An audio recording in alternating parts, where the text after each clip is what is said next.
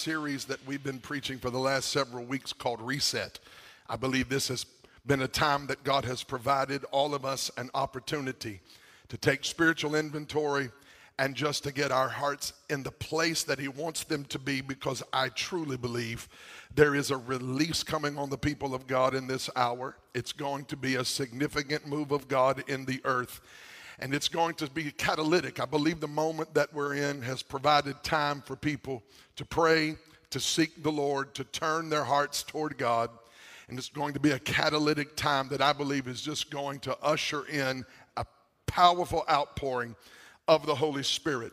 So, in this series that we've taught called Reset, today I'm going to preach a message called Contagious because I want you to know that the move of God and the outpouring of the Holy Spirit on the church makes what's happening in the hearts of the people of God in the church. It's a contagious move.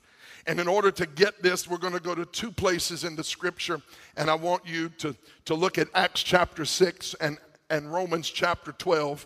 And I want you to listen to what the word of the Lord says and we're going to talk about this whole idea of being contagious. Come on, look at somebody that's in your house with you right now.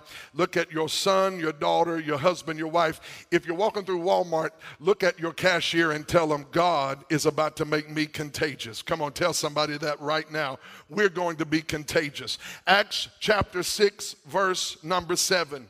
Then the word of God spread the word of God spread, and the number of the disciples multiplied greatly in Jerusalem, and a great many of them were priests and were obedient to the faith. Look at that.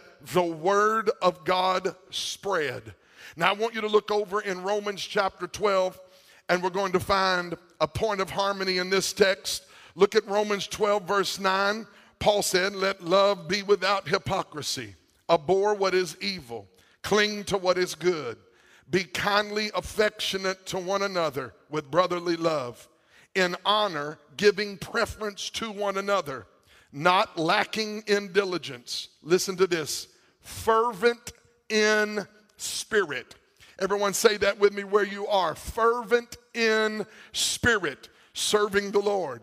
Rejoice in hope patient in tribulation, continuing steadfastly in prayer, distributing to the needs of the saints, and given to hospitality.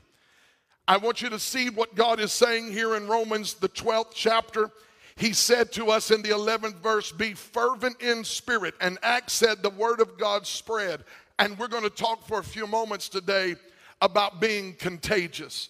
Because I want to tell you right now if a virus can spread and get this much attention, then I believe the gospel and the kingdom of God can be spread and can get all the glory and give all the praise and the honor to God. And I don't want to just be cute and funny and even elementary and immature. I really believe God is fixing to do something in the earth that is going to be directly connected to the passion, the fervency, and the fire that is burning in the hearts of the people of God. And that's how I'm going to pray for you today. Father, in Jesus' name, make us contagious. Amen. I want to tell you today as we open up this message and remind you that last week we talked about Christianity at a molecular level. Uh, and at the molecular level of Christianity, I remind you, is the heart of every believer. A heart shapes motives, motives make men, and men create and lead movements. And if we're going to see a move of God happen that touches the nations of the earth, that crescendos into the coming of the Lord. I believe it's going to start at that molecular level and it's going to start in the hearts of the people of God. And when we get the heart right, it will inevitably lead to holy and righteous fruit coming out of our lives. Fruit is to be inspected. We talked about that the last time we were together to examine our hearts. And the kind of fruit that we are producing it, it is directly connected to the kind of heart that you and I have as the people of God. A righteously affected heart is what God wants us to have. A heart that is righteously affected. Or should I say, in this environment that we're in right now, a heart that is righteously infected it's been touched it's been it's it's a heart that has accepted oh the contagion of christ the power of the holy spirit. And we're not just satisfied. We can't go back to life as normal because when we met jesus something happened down on the inside of us that changed us for the rest of our lives. I was reading an article this past week which is sort of where this sermon got its traction and be, God began to speak to me. I was reading an article, and in the article, it talked about how the, the coronavirus started in one person, and that this virus is so contagious that one infected host can infect 59,000 people. I read that and I couldn't even believe it. I didn't believe it was real but as I read the scientific evidence that supported the, the, the, the, article I was reading, it occurred to me that what the, what the virus had to have to spread was a host. It had to have someone that accepted the virus, and the virus was so contagious that if it just found the right host, that would get connected and would and would not follow any of the uh, uh, of the social protections that we're all trying to follow all the social distancing and washing our hands and putting our, our, our arm over our mouth when we cough if this person got infected with the virus and followed none of the protocol that's being given to us 59,000 people could be contaminated just because of one host. I'm afraid that sometimes we see these things happening in the world and we think those things are more powerful and contagious than the God and the gospel and the Christ and the move of God that heaven is wanting to release in the earth. And I just want to clear up the matter today. God will never allow a virus to become more contagious than the kingdom of God and the power of His Word and the power of His Spirit working in a heart and a life. The church is about to get contagious, and this thing is getting ready to spread can somebody say amen? Now, as I thought about this message, I want to tell you that the greatest threat to the spreading of the Word of God and the spreading of the kingdom is the vanilla, this vanilla, uh, this, this, this absolutely watered down, chilled out expression of Christianity. It is dangerous. It, it is the doctrine of don't make waves. It is we are one among many. Let's hold hands and sing kumbaya. Friend, I want to tell you right now, God did not send his only son into the world and, and see him crucified on a hill just so that he could be one among many of religious gurus that call themselves a Messiah. There is only one Messiah. He came through a virgin womb of a girl named Mary. He was born by the Holy Spirit, lived in the Spirit, ministered in the Spirit, died in the Spirit, and rose from the dead with all victory. And friend, when that truth gets into your heart, you become absolutely blasted by the goodness of God and you become contagious. Hallelujah. I'm, I'm here today to announce to you that God is looking for some hosts. God is looking for some hosts that will let him in. One person, they called it in this medical journal I read, a host. One person became a host, 59,000 people. 59,000 people could be contaminated by one person hosting a virus. If 59,000 people can be contaminated by one person hosting a virus, I want you to think about the exponential value that would absolutely be manifested if people in the kingdom understood the power of what Christ has done in their life. It's about to get contagious around here. Now, in order for us to understand the danger and the threat of this vanilla, tired, chilled out, at ease, cool guy brand of Christianity. It's absolutely a danger.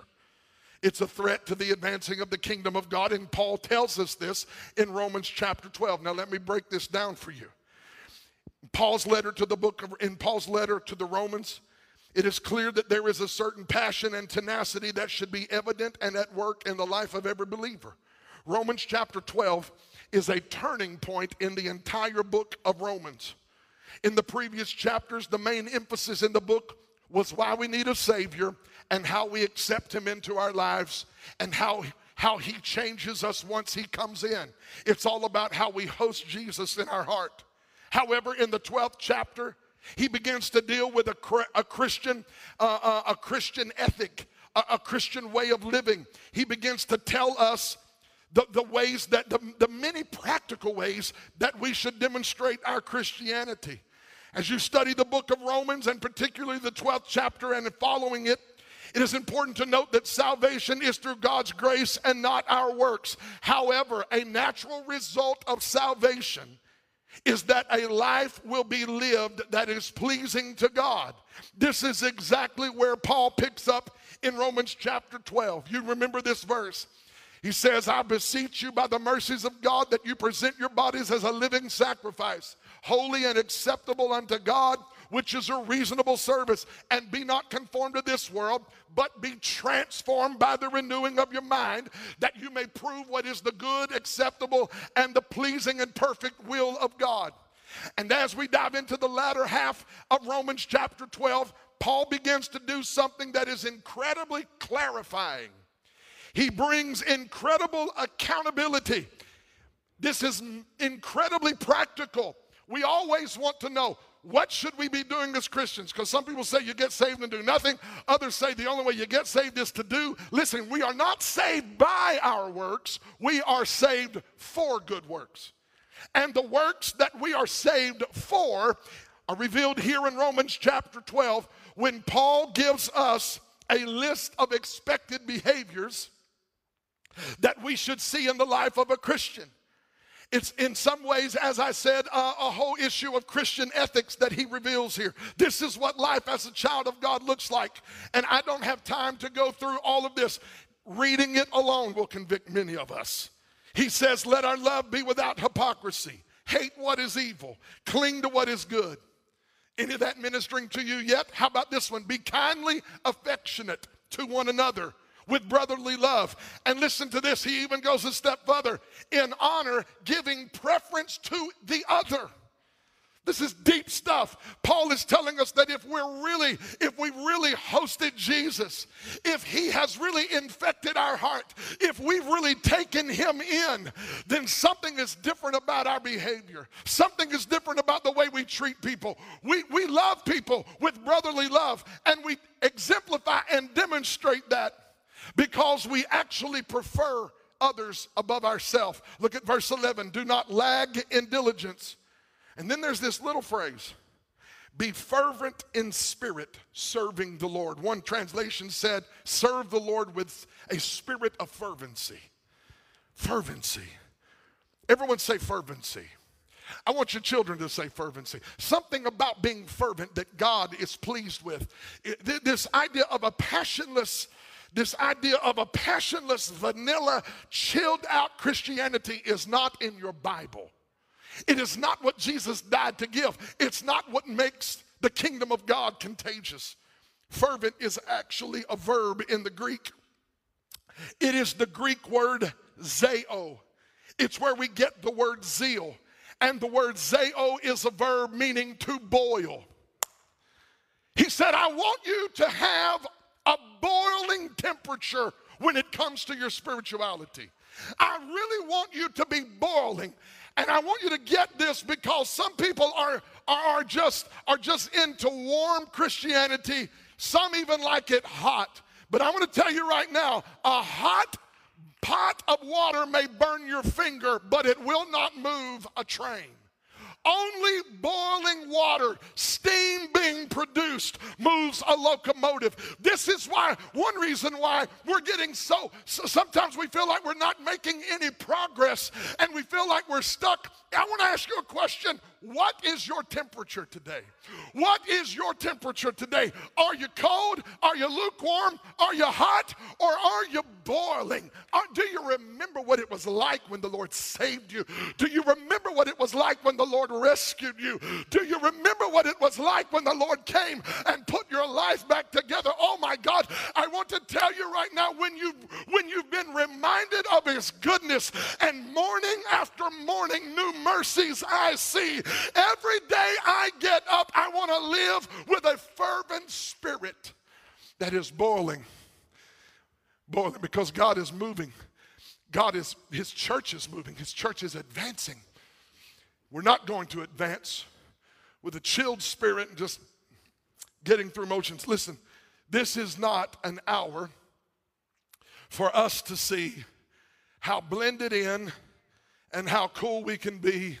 The church has an opportunity right now to spread something. Jesus. The church has an opportunity right now to spread something that cannot be found anywhere else. We have the antidote for fear, it's faith. We have the antidote for worry, uh, and it's peace and trust in God. I want to tell you right now that we ought to be really loud and very, pa- I'm not just talking about loud vocally, I'm just talking about being loud in our living. We ought to be telling everybody the good news right now. Is there a sickness? Absolutely. Are we aloof to the fact that there are people who need a miracle, people who are struggling right now financially? No, we know all of those things. But I'm going to tell you right now Jesus has not changed. His word has not been altered. His promises are still yes, and they are amen. And you and I, we have an opportunity in this, in this moment not to be chilled out by the, by the pressures and the problems that everyone is talking about, but in the middle of it all to stay, we have found someone who has given us a reason and a purpose to live. We're not denying the pain, we're just telling you there's someone on our side in our life that has given us promises beyond the pain, and it's causing us to live fervently for Him. Jesus is giving us a fervent, hot spirit. And today I want you to know that, that this is the plan of God. God wants you to be fervent. Now, Christians with no zeal. I want to tell you right now that it's, it's, it's dangerous to live as a Christian with no zeal. Because anytime you tell people you're a Christian and you have no zeal, if you're not careful, and I'm not just talking about a type A personality, I'm not talking about people who are just bubbly and like get on your nerves and irritate you. I'm talking about people who really believe what they say. When I say fervent, I mean someone, I, I, I was raised with fervent Christians. I was raised, raised with fervent Christians. They were not wealthy people. They didn't have all the money. They didn't have all the education. They didn't have all the degrees, but they knew how to talk to God and they knew how to touch God. And when they came out of those places of prayer, you didn't have to know, you didn't have to know anything about them. All you knew is that they had been with God. There was something about their life that had been affected by the power of the Holy Spirit. I just want to tell you right now, something's getting ready to spread in America a dead and sleeping church is coming back to life. And this Christianity that we have preached for so long on faith is getting ready to be manifested and become sight. And miracles are not coming back because they never left. Joy's not coming back because it never left. We ran off and left the miracles. We ran off and left the joy. We ran off and left revival, but we're coming back to it because the world is crying out for it. Romans said the earth is groaning for a manifestation of the sons and daughters of God. They're tired of a weak church. They're tired of a watered down church. Tired of a vanilla church that believes that their God, Jesus, is just one among many. He is not just one among many, He is the Son of the living God. We have hosted and taken Him in. He has changed our life. We will never be the same, and we want to tell the world how good Jesus is. I want to, to, to hear me tonight. I want you to hear me today. Zeal. Zeal is what causes people to pray. Zeal is what sends missionaries around the world.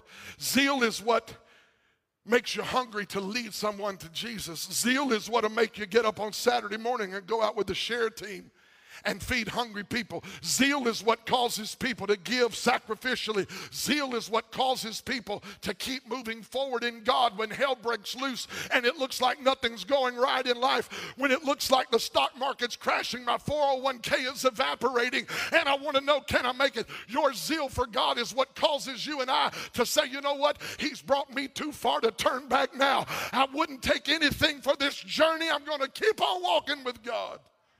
Zeal. God wants us to have zeal. He wants you to be zealously, Galatians 4, zealously affected for a good thing. Zealously affected, Paul said, for a good thing. Listen, I, I, I'm concerned that in this moment that we're living in, there, there's way too much vacillation going on in the kingdom of God as if we're not sure about what the answer is. He's still the answer.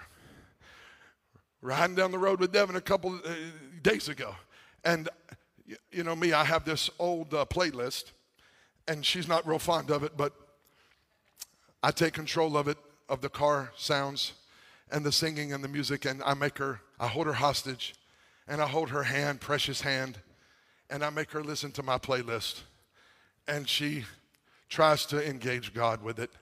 And sometimes it works and sometimes it doesn't. But a song came on, Andraé Crouch wrote it, and they started singing, Jesus is the answer for the world today.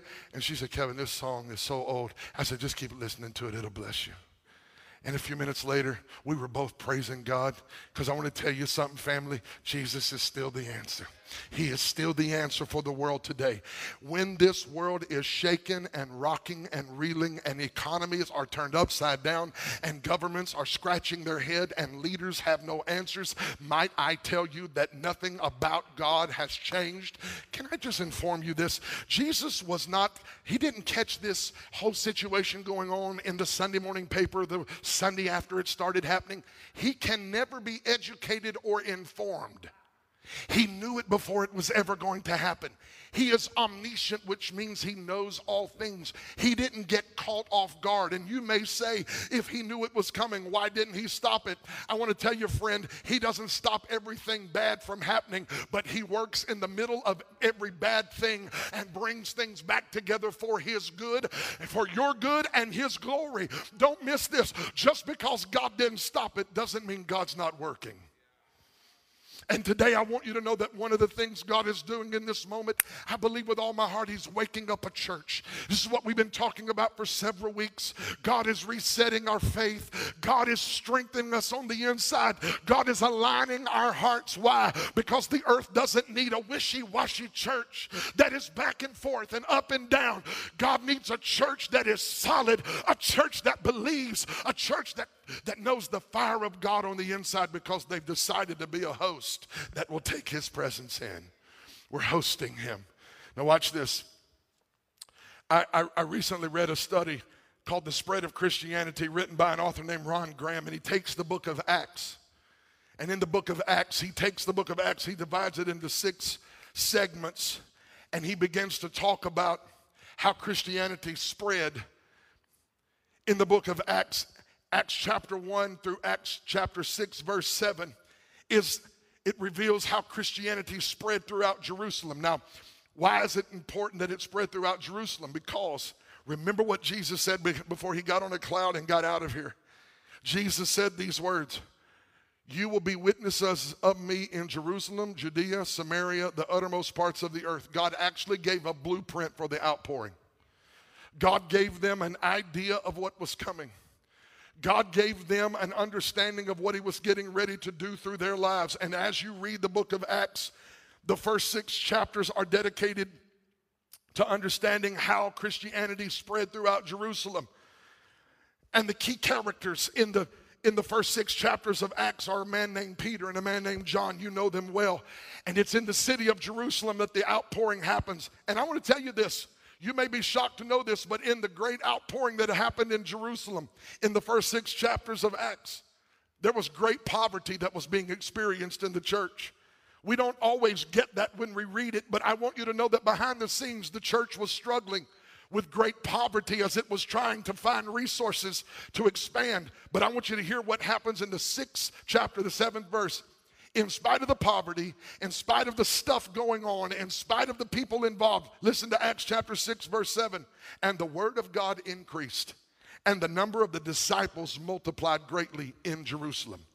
From, from there, we go to Acts chapter 6, verse 8 through 9, verse 31. And, and, and this is a revelation of how Christianity spread through Judea, Galilee, and Samaria. These are people involved, the, the, people like Stephen and Philip and Saul. Saul, you know, Saul, he was killing the Christians and was a Jewish man who was attending to the murder of those who were being used by Jesus to advance the gospel. And if you read Acts 6 through Acts 9, you will see a tremendous amount of persecution. Yet the last verse of that segment says this Acts 9, verse 31 and the church had rest throughout all Judea, Galilee, and Samaria, going on and being built up in the fear of the Lord and the comfort of the Holy Spirit. It continued, the church continued to increase. We flip over from Acts 9:31 and in Acts verse 9, chapter 9 verse 32, we begin to see for the next 3 chapters uh, uh, uh, how Christianity spread through the coastlands and Syria, how God moved on a man named Cornelius and he moved through a man named Peter. And yes, they still had problems. And the problems that they found in this particular segment of expansion was one of prejudice, it was one of racism. But despite the problem of prejudice and racism, I want you to hear what the Bible says in Acts chapter 12, verse 24. The word of the Lord continued to grow and it multiplied in that region from Acts chapter 12, verse 25 through Acts chapter 16, we see how Christianity spread throughout Cyprus and Galatia. God worked through men like Paul, who was Saul but had now been converted, men like Barnabas and Silas, who were launched out of their church uh, uh, at Antioch and were sent on missionary journeys. And, and in these four chapters, we see yet another problem. We see the problem of perverting the truth that arose as false teachers were trying to invade the church. But in spite of the problems the church was facing, I want you to listen to the fifth verse of the 16th chapter of Acts. It says that the churches were established in faith and they increased and multiplied in number daily. And when you flip over to Acts 16, verse 6, it begins to show us how Christianity spread throughout Macedonia and throughout all of Asia. It's the story of how Paul was sent from one place into a city called Macedonia, even though he wanted to go somewhere else. The Spirit of the Lord led him through a dream into Macedonia. There we see in these four chapters, we see the issue of idolatry. There was a problem with idolatry in every city that the apostles were ministering in. But I want you to hear what the word of the Lord says in the 20th verse of the 19th chapter. It said, The word of the Lord grew mightily and prevailed among the people. And that's not the last. For the last segment is the 16th chapter of Acts, or pardon me, the 19th chapter of Acts through Acts chapter 28.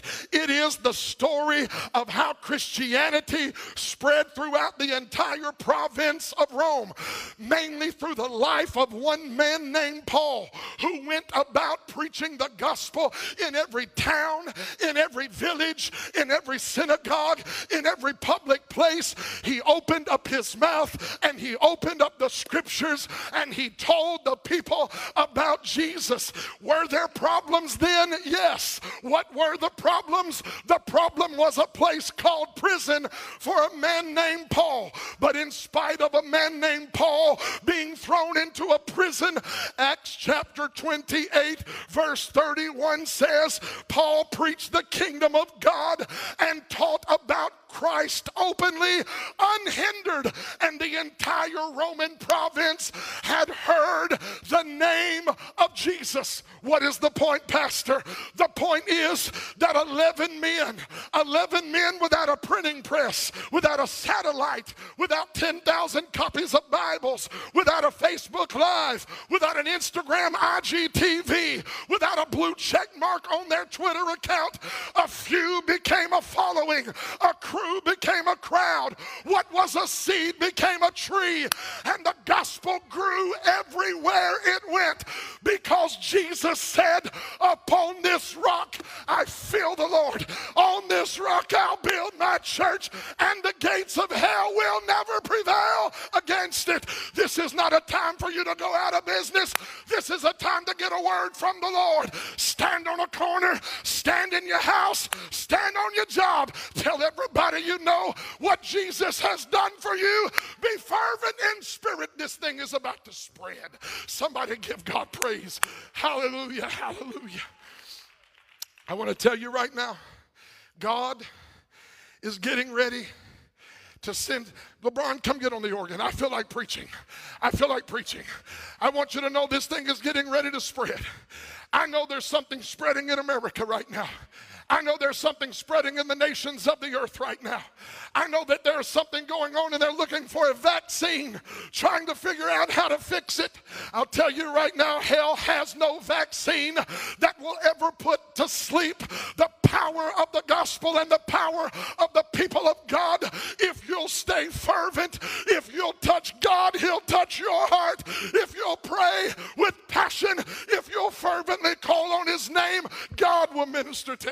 everyone in your family, and everyone in your house will know the goodness of God. Hallelujah.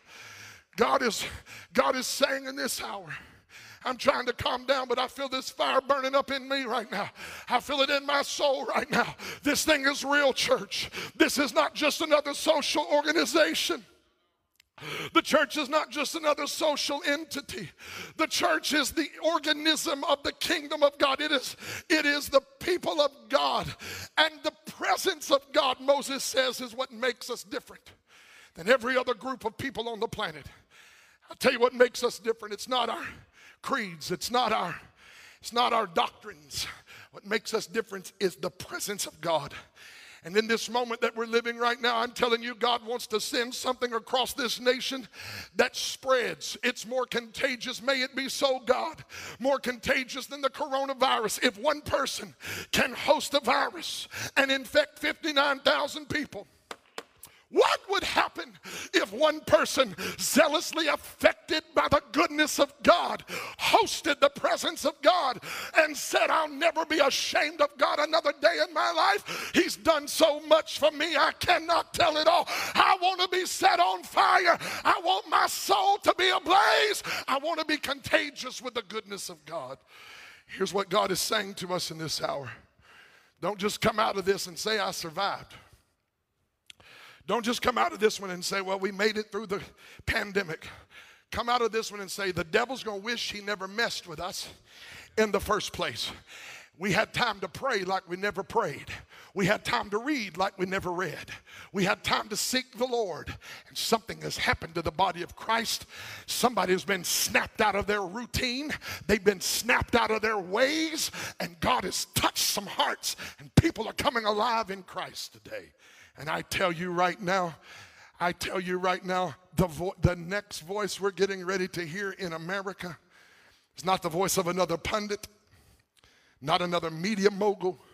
The voice that's getting ready to be spoken, I declare the prophets are coming. The prophets are coming. I don't mean the parking lot prophets that, yea, I say, God's about to bless you. I mean the prophets that have heard the voice of God, wrapped their head in a mantle, came out on the edge of a cave, heard the voice of God, and are not afraid to walk into Ahab's presence and tell Jezebel, this, this entire famine is coming to an end. And as it comes to an end, God is bringing judgment on those who have rebelled and resisted, and He's bringing blessing on those who have opened their hearts to host His presence. This is the day. This is the day. Nobody, nobody right now, listen to me, family. Nobody right now wants to be the person that, that, that, that is not talking about fear. But I'm going to tell you right now if all we get over the next four weeks is fear not, we're missing an opportunity to move forward. Jesus said, Fear not. God said, Fear not. Angels said, Fear not. And immediately after that, he said, Fear not. Now, here's the instruction go do it. Why? Because we can't just live our life not fearing. We've actually got to go somewhere. God is calling us to make progress. We don't have to be afraid. My greatest fear for us, help me, Brian, my, my greatest fear for us is not the coronavirus. My greatest fear for the church is that the coronavirus makes more news than the kingdom. That, that, the, that the message of fear that's being propagated through this virus becomes somehow greater than the message of hope and promise that is available in Jesus. I don't care what you've done. I don't care where you've been doing it. I don't care how screwed up you think you are right now. I want to tell you, Jesus saved Paul. Paul called himself the chief of sinners. You don't get much worse than chief. Please hear me. Wherever you are and whatever you're going through and whatever you've done and whoever you've slept with and whatever you've smoked and whatever you've drunk and whatever, wherever you've been in life, if you'll taste Jesus, if you just take him in and host him, he'll change your life. Oh, I don't want all that religion. Oh, I'm glad you don't want religion because I don't want you to get religion either. I want you to get Jesus. I want you to get the real thing. I want to pray for you right now. Lord, somebody's watching me right now that needs you. They know they need you. They know they need you, and I'm asking you to come and rescue them, Lord.